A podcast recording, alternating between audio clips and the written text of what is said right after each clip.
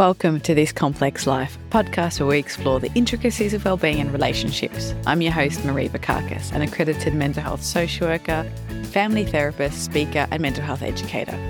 Coming to you from the lands of the Bunurong and Wurundjeri people, join me as we demystify mental health, break down stigma, and navigate life's messiness and complexities one conversation at a time. And just a little reminder Information in this podcast is for educational purposes only. Anything said should not be taken as a replacement for medical, clinical, or other professional advice, diagnosis, or treatment. This podcast is not a substitute for professional mental health treatment and advice. If you or someone you know requires support, please contact a mental health professional in your area. Thanks for listening. Hello, and welcome back to another episode of This Complex Life. Today I have with me Jodi Green. Welcome, Jodi. Hey, Marie. Thanks for having me. I'm really excited about this episode. Can you tell the audience a little bit about who you are and what you do? Yes, I can. I am an ADHD coach. So came into the world of ADHD through new kids being diagnosed uh, about about eight years or so ago. And at the time, I was scratching around for resources and trying to educate myself. And I really found it hard. I found like there, um, there wasn't much out there uh, especially someone who hadn't really been exposed to their whole neurodiverse world before. Yeah, so that just led me on a pathway towards um, learning about ADHD. I was already doing roles where I was supporting mums and things like that. So it kind of just coalesced into, yeah, really great space coaching for ADHD. Yeah, so that's what I do. Awesome. Um, we wanted to talk about today, I guess we were kind of, as I was preparing for this episode, is that's one of the things I see a lot in my practice is adults being diagnosed later on in life. And so, what are some of the challenges that maybe adults face who they haven't changed? They've always been an ADHD, but mm. you know, how does it?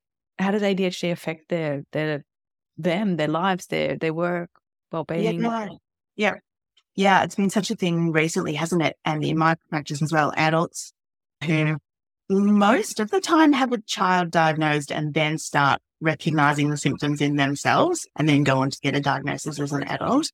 Just for statistics' sake, it's about two to six percent of adults internationally is the recognized rate of people with ADHD. So whereas in, in Australia in kids it's like six to ten percent. So there's a little bit of a drop off from kids to adults. However, most people now recognize that the symptoms do persist into adulthood. And maybe the maybe the reduction in numbers is more about the fact that adults have greater control of their lives. And so they're choosing careers and structures that work for their ADHD brain. So they're not so troubled by the symptoms. But, you know, there's, there's definitely a large number of adults being diagnosed out there at the moment. I think the challenges with ADHD, hmm, best way to, to conceptualize ADHD, I think, is through the lens of executive function. So it's their planning, organizing, time management, all of the kind of like conductor of the orchestra kind of stuff that our brain does for our daily lives. And so the challenges, every person's challenges look really different, but they kind of stem from similar, similar deficiencies in executive function. So for example, awareness of time is a classic one that most people with ADHD have a really limited or kind of impaired awareness of time. And that can lead to all sorts of different symptoms turning up in their lives. So either they're constantly running late or they're really anxious because they're hyper aware of how late they might be. So they're kind of anxiously early or they're misjudging the amount of time tasks will take and then constantly like chasing their tail or feeling overwhelmed. So that kind of one piece of time awareness can show up in lots of different ways. Mm, as you were saying that, because I mean, being a family therapist, I can't help but kind of look at the system mm-hmm. as well. Is for the the family or a partner, even friends, that can feel like maybe you you don't think they're important or their time. It's like what you know, is their time not valuable? Do you not care about that social event? You know, those sorts of things. Like how mm. how does that show up relationally for people? What what other examples come to mind for you? Yeah, yeah, yeah. It's a huge one. And that, I mean, that same example that we've been talking about is one that I use often. And I always coach people, whether it's partners of people with ADHD or whether it's um, parents of kids with ADHD, whatever the relationship is with, with someone with ADHD. One of my favorite things to teach people about is to separate out the executive function skills from the moral judgments or from the actual life practical skills or the kind of intention of the person. So externally, when someone's late all the time, when you when you're meeting them, it's easy to put a moral layer on that and say, oh, they don't care, they don't value my time, they're so lazy, like whatever the moral judgments are. But actually, if you recognize that it's a piece of their brain that is not working properly and that that's not, there's no intention behind it at all. It's just that they got distracted or it's just that they actually did not realize that it was 10 a.m. and they had to get out the door or you can kind of take away the moral judgment part of it and then you can much more easily A, accept what, what's going on for them and, and B, help find solutions. You know, so if you can meet a friend and you can ring them half an hour before and say, oh, I'm just leaving now for, for our catch up, you know, looking forward to seeing you. And you can do that with no like sense of burden or sense of frustration. Then that friend probably really appreciates it if they have ADHD and they don't want to be late. They don't want to have that stigma attached to their behavior. So yeah, that's just eh, separating executive functions from from other moral or personal judgments. I think is a huge part. And also just, I mean, partners and, and people in relationships need to understand ADHD and and how it works for the person who's experiencing it because for someone else that might not be a challenge at all. They might really struggle with remembering like their working memory might be terrible or mm. you know so there's lots of different ways and the best the best place is to ask understand and ask and assume best intentions. Yeah. I, th- I really like what you were saying about that is to take away the moral judgment because i think that's that's really common in both adhd and autism for example that i see where people will say oh, that person's being rude. You know, like they add that extra layer of judgment instead of thinking they're just communicating in a different way. We're yes. interpreting that as rude. Yep. Um, and I think that's where the space of neurodiversity is really opening up people's awareness and people's understanding of different behaviors and not labeling them as that, that moral failing or whatever the old fashioned way of thinking about it might have been. Mm. What are so the overall well being? I might reverse this as a question because I've had a few close colleagues, friends, different people that I interact with be diagnosed later on in life. And I've got one friend in particular who just said it's like there was a grief and then this like aha moment of oh, just like it wasn't my fault or there was mm-hmm. an explanation. What's the impact of not knowing this, not knowing that that's how your brain works on your well being? Yeah, I think it's huge because, like we were just saying, we've probably grown up in worlds where there has been a lot of judgment and even well meaning, you know, teachers or family members or whoever, as when we were kids, trying to encourage us, but they're encouraging us the wrong way. They're encouraging us by like speaking louder, like you might do with, with someone who has a hearing challenge, like, you know, that, that sort of misguided attempt at helping. Often people with ADHD know what to do. The problem is in doing it. And so when you um, have lived your life knowing, I know what to do, like I can do it. I, I know that I've got it in me, but I just can't get it done. That just builds up whole layers of shame and, you know, we, we often like internalize our explanations of, of our behavior with labels also like I'm lazy or I'm stupid or a I'm not good enough. Whereas if you can internalize your explanation as, oh, that's my working memory letting me down again, like that gives you a whole different perspective. So I think people who, who are diagnosed later have to like almost review their memories and their life experiences through the lens of ADHD rather than through the lens of whatever previous like judgments they were putting on themselves. That makes sense? Yeah, absolutely. Mm-hmm. Um, which is it's the sorts of things people talk to me about is you know there is they start to have some empathy for their younger selves mm. and then there's a grief I, I wish someone told me earlier. Yep. Yep. Absolutely. And i think there's another layer which is recognizing your own emotional reactions to things which have been developed over time without that understanding of adhd so you need to uh, yeah like you said have empathy and understanding for your emotional reactions, but then also have the support or the kind of confidence to say, oh, that's a habitual emotional reaction that, that I can see now why I've developed it, but I actually want to reframe that. I want to choose a different reaction now that I know more about myself. The most common one that comes up for me as you're saying that is a re- rejection sensitivity or Mm. it perceived. So even being called into a boss's office or a manager's office, like if you've had an entire childhood of being told, sit still, don't do that, why are you late? Stop talking. Can't you just, can't you just X, Y, Mhm.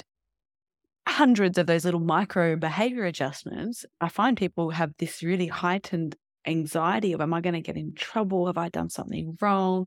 Mm. What's your experience with with that as an example of that emotional response you were just saying? Yeah, I think it's so prevalent. And I think it's it's been under recognized in a lot of the literature and the research. So it is a growing area of understanding. And I'm looking forward to actually the next five to 10 years of developments in that space. Look, as a coach, the best strategy that I can offer people is recognition. So that's self awareness and recognition, and then self compassion, like the sort of the layers go through and kind of reframing. Okay, I've had that emotional reaction. I've felt that rejection, which is understandable. I'm going to talk to myself about why maybe it wasn't actual rejection, why it was only perceived. And then use that to inform the way that I want to move forward. So in coaching, we talk a lot about actions and um, choosing your actions based on maybe reframing some beliefs or some thoughts and emotions. So you're thinking through, okay, what do I want to do there? Do I want to go and talk to that person and say, when you say words like this, I'm reacting and I would appreciate you just understanding that that's triggering for me? Or do you want to, I don't know what, what other remedies you might have, but, but choosing something proactive, I think is the best, the best strategy. If it's deep and it's hard and it's really painful, then therapy or, you know, someone who has got like a psychologist in their, in their team, that could be a really good thing to take and work through at a deeper level, like what is being triggered. Mm. But in a day to day sense, yeah, it's like that. Just recognition and then where do I want to choose to move from here? Yeah, that's a lot of the work I do. And often it's that's the presenting issue for people is an anxiety or low mood. And when we start to explore triggers or situations in which that's been exacerbated, that's when sometimes there are red flags of, can you tell me a bit more about that? And you know, that's led to have you let's do this screening tool or let's investigate ADHD because this it sounds like this could be what's happening. So sometimes I see it in reverse where people come for poor mental health or Mhm. struggling with an area of their life where maybe their their normal like life hacks that they had kind of figured out don't translate to this new either work environment or increase or complexity. And it's the anxiety usually or depression that sort of brings them in. Yeah, yep, yep. And then you're able to kind of work from a top down, like cover the layers approach. Oh, it's it's more like tipping the bowl of alphabet soup out and trying to make words. Like it doesn't feel top down. It's it's really Yeah. Yeah, that's cool. Yeah. Yeah. I really like the analogy and I, I sort of picture this with some of my clients where, you know, if you look at a house and you haven't built the house, you've just moved in. So that's like your brain and that's like the structure and the neurochemical balances and everything that you were born with. Like you've moved into this house and you have to live there. But then you do have the power to figure out which rooms of the house you're going to use for which purposes. You can, you know, designate one as a study. You can designate one as a bedroom. But then you've also got the layer of the people, other people that live in the house with you. And that's where the emotional stuff, like over time, if you're not aware, it can build up, like you've been saying, and it can turn into that anxiety or depression because you feel like you're not coping well. Whereas once you recognize there's ADHD in the picture, you can start to go, oh, I see. So when you like constantly nag me about putting my clothes away or whatever, whatever it is, I can see now that that's because the laundry is so far from my bedroom and I'm going to create a solution with a basket rather than just continue to be nagged about putting my clothes away. And, and then also talk about some boundaries with people. Like I just, I see it as, yeah, different layers, right?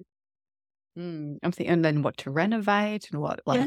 there might be mites hidden somewhere. Yeah, yeah, yeah. So Such a rich metaphor. just, yeah. Maybe psychiatrist psychiatrists can advise you on some walls and some like structural modifications. I think all good metaphors reach the limit of their usefulness, don't they? So I don't know about the the renovation aspect. But, you know, there's certainly, I mean, neuroplasticity would say that there is some space there, right? Um, mm. But you have to be careful. Don't push the metaphor too far.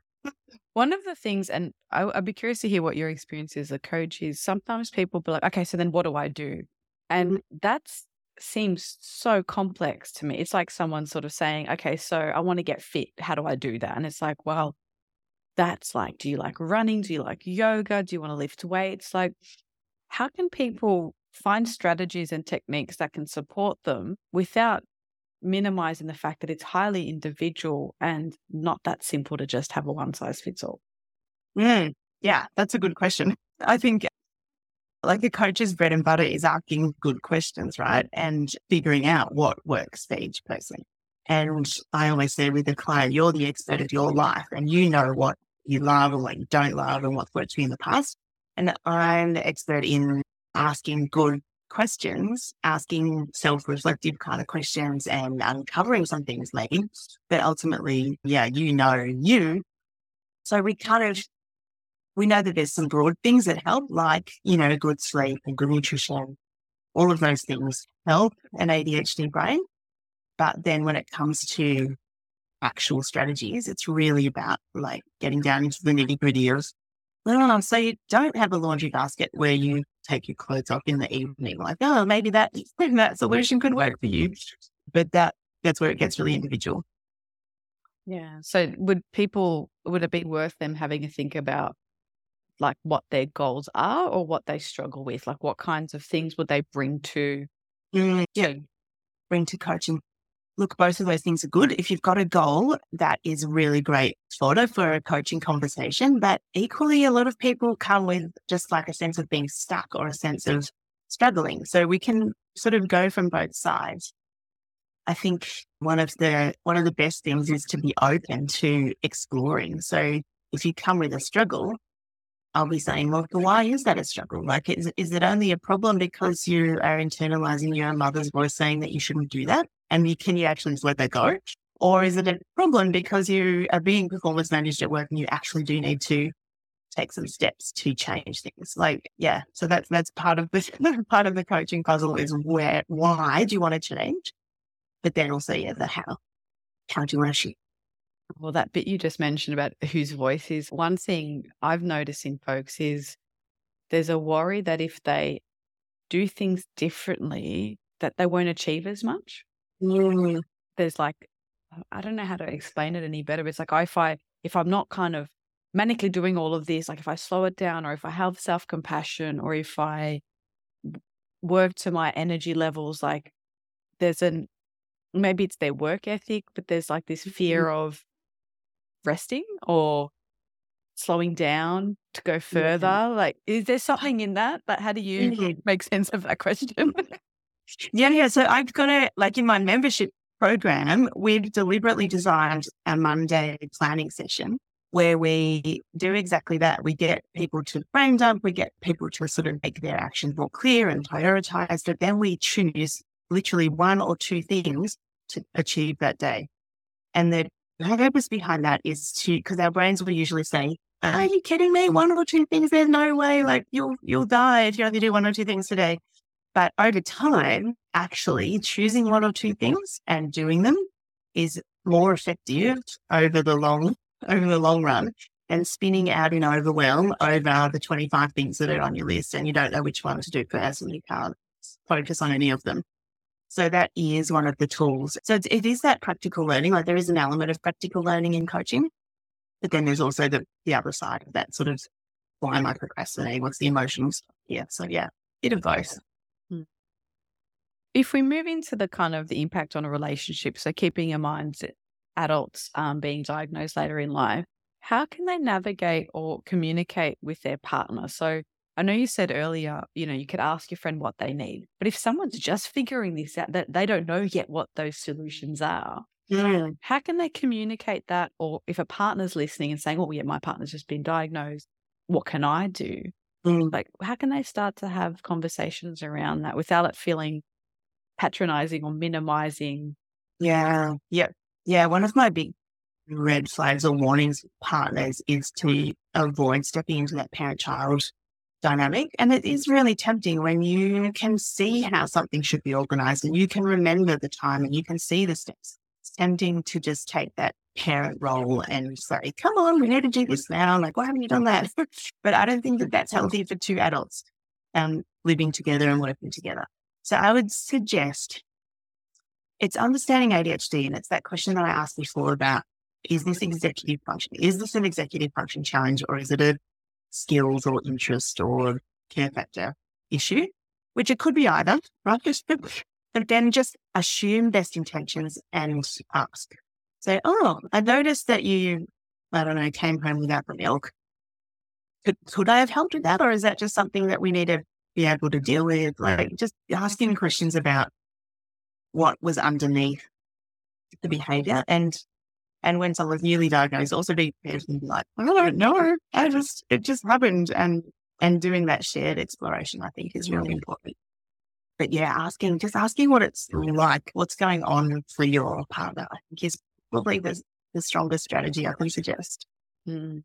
How would someone respond with, so if someone has like a hyperfixation or finds things that are interesting more easy to do, how mm-hmm. can you combat this like thing that of like, well, we all have to do things we just don't like. Like, mm. how how do you manage that in sometimes in the reality of a workplace or household tasks? Like, there are some things you have to do if other goals are needs are going to be achieved. Like, mm. how, mm-hmm. how do you kind of reconcile that? Yeah. In my experience with the adults that I've worked with, it's not so much. Uh, like with a child, it's like come on, we have to do the things we don't like because it's kind of with an adult, it's probably more about you know you have to do those things, but how can you do them more easily? So what are some strategies to make that boring task more interesting? Or what are some strategies to make that, you know, monotonous or, or painful, you know, thinking about sending invoices? Like it's like what how can you make that more fun or more interesting or outsource it. yeah, outsource it, or just like you think about the dollars in your bank. yeah, okay. But but it is. It's. I think it's less about cajoling someone into doing hard things, and it's more about saying how can we make this achievable? How can we, you know, and if it's in a if it's in a relationship or in a workplace, body doubling is. Like I was just going to say, yeah, yeah amazing. So, so many of my clients love that body doubling and that's probably what they they missed the most in lockdown was that accountability of you know just having someone sit there not to like watch over them but designated time allocated to achieve a task with collegiality or chit chat or music or something. Yeah, yeah, anything like that. I think it's I think of it as like shared executive function sometimes. Like if you're all in a space together and it kind of boosts everyone's focus I think like sharing that executive function of, of focus or yeah, concentration. Yeah, but you're right. It, lockdown did strip away structures that people were relying on. And structures are a great thing when you have ADHD. Like we love and hate them because they get a bit boring or they feel a bit constraining. But actually, our brains do really well when they know what to expect and and have some habits, have some you know, mm. and tested ways to get things done.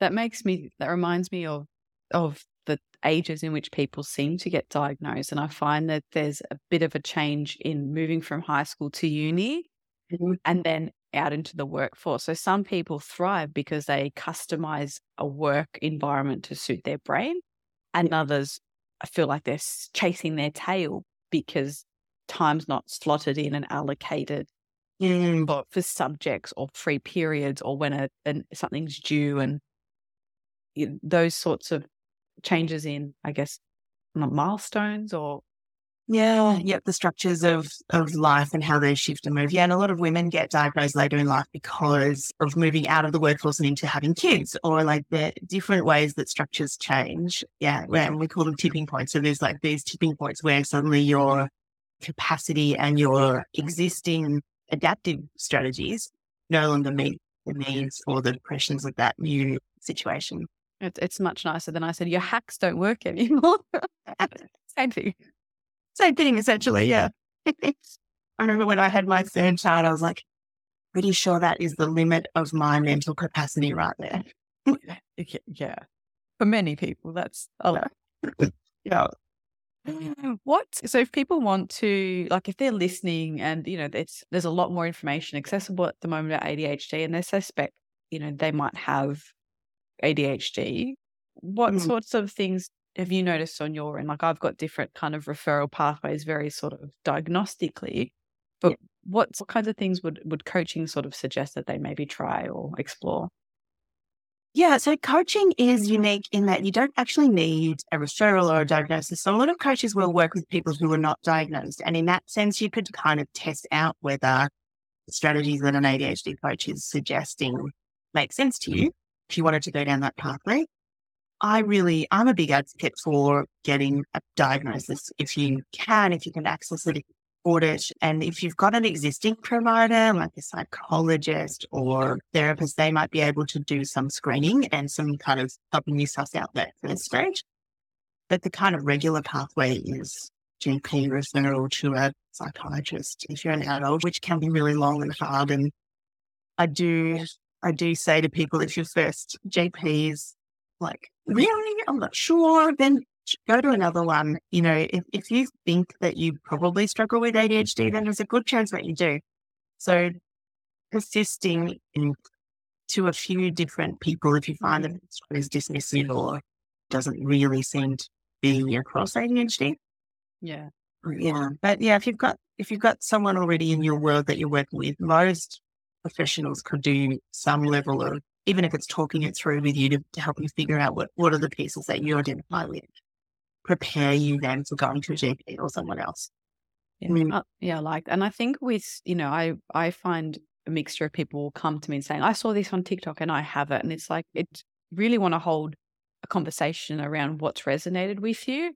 Then also, you know, we have a decade of of more of often tertiary education of the overlap between symptoms can look like Yeah. trauma or can look like other sort of neurological conditions or physical mm-hmm. health conditions. So Yeah. the symptoms can overlap quite a lot. So I think it's really good to use that as a starting point, but you might overlook some really significant other health issues if, Yeah. Yeah. if that. And with coaching, you need, you do need to keep in mind that coaches are not diagnosticians and they're also coaches are going to work with you on what you present to them. They're not going to be digging and assessing and looking for broader um, challenges uh, because that's not our training. Our training is to work with you on what you want us on a shift, where you feel stuck and what your goals are. Um, but yes, so you're exactly right, Marie, that going to someone who is trained in the breadth of issues that may present in a certain way um, is definitely an important piece of the puzzle.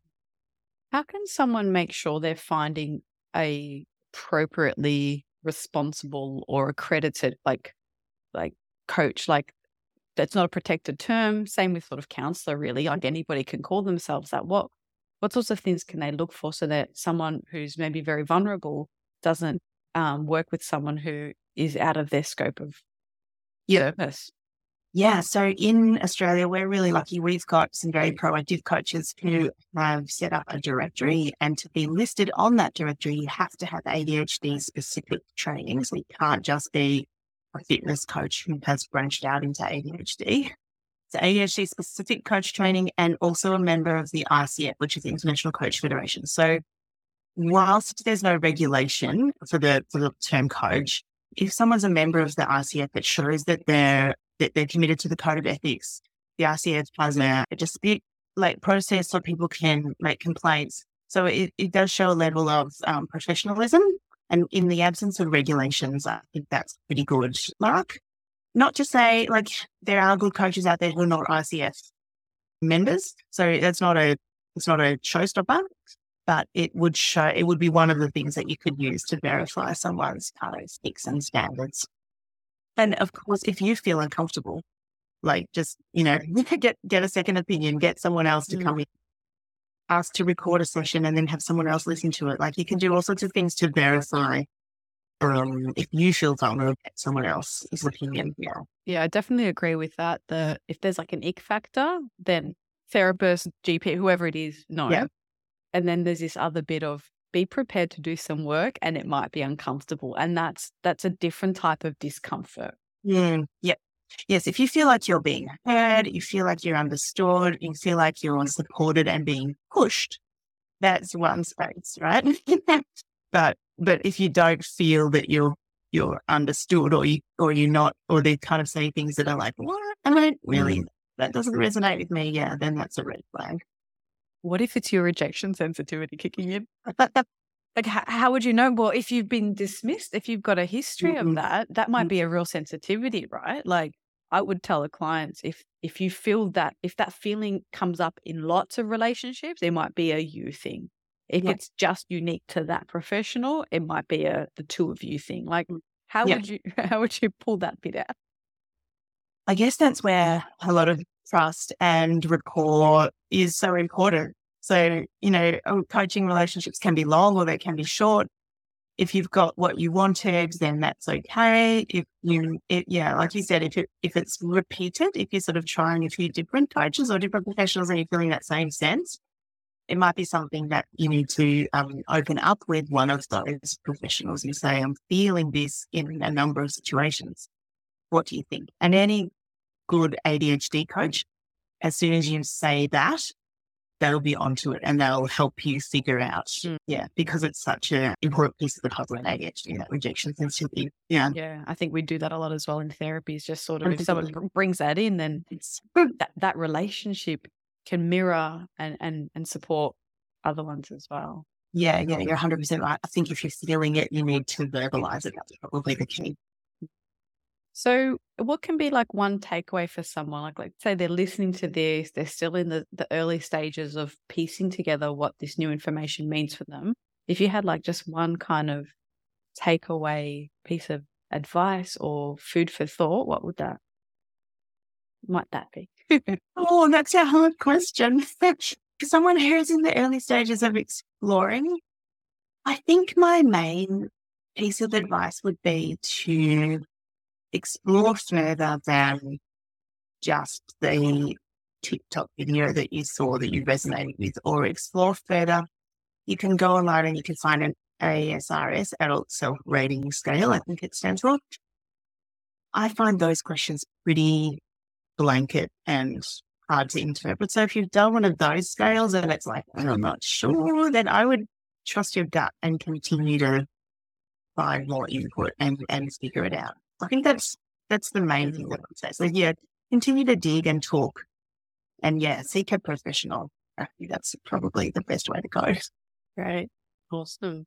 And how can people, if they like what they hear and they want to get in touch, how can they find you, reach you? What do you do? yeah.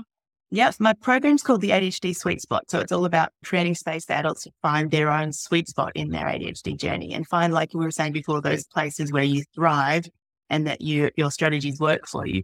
So if you just Google the ADHD sweet spot, you'll find me. It's Jodi Green. If you if you Google Jodi Green ADHD coach, anything like that, you'll you'll find me. So jump onto the sweet spot. Membership. links to all of those. Yeah. Yep. awesome. And you know what? There's a whole stack of ADHD coaches out there. So even if you don't want to work with me or my program doesn't suit you, there's a whole stack of coaches offering all sorts of different things. So yeah, really explore, find out what works for me. Awesome. And maybe we'll put a link to that registering body that you mentioned as well. Yep, for sure. I'll give you that. Awesome. Thanks so much, Jodi. Oh, thanks, Marie. It's been really fun talking to you. Yeah, absolutely. We could have gone on forever, but got to wrap it up. I know. yeah, there's so much. Once you start questioning, it's like, oh, there's more underneath here. Absolutely. Thank you for your time. All right. Talk soon. Thank you for listening. To keep the conversation going, head on over to Instagram or LinkedIn and follow me.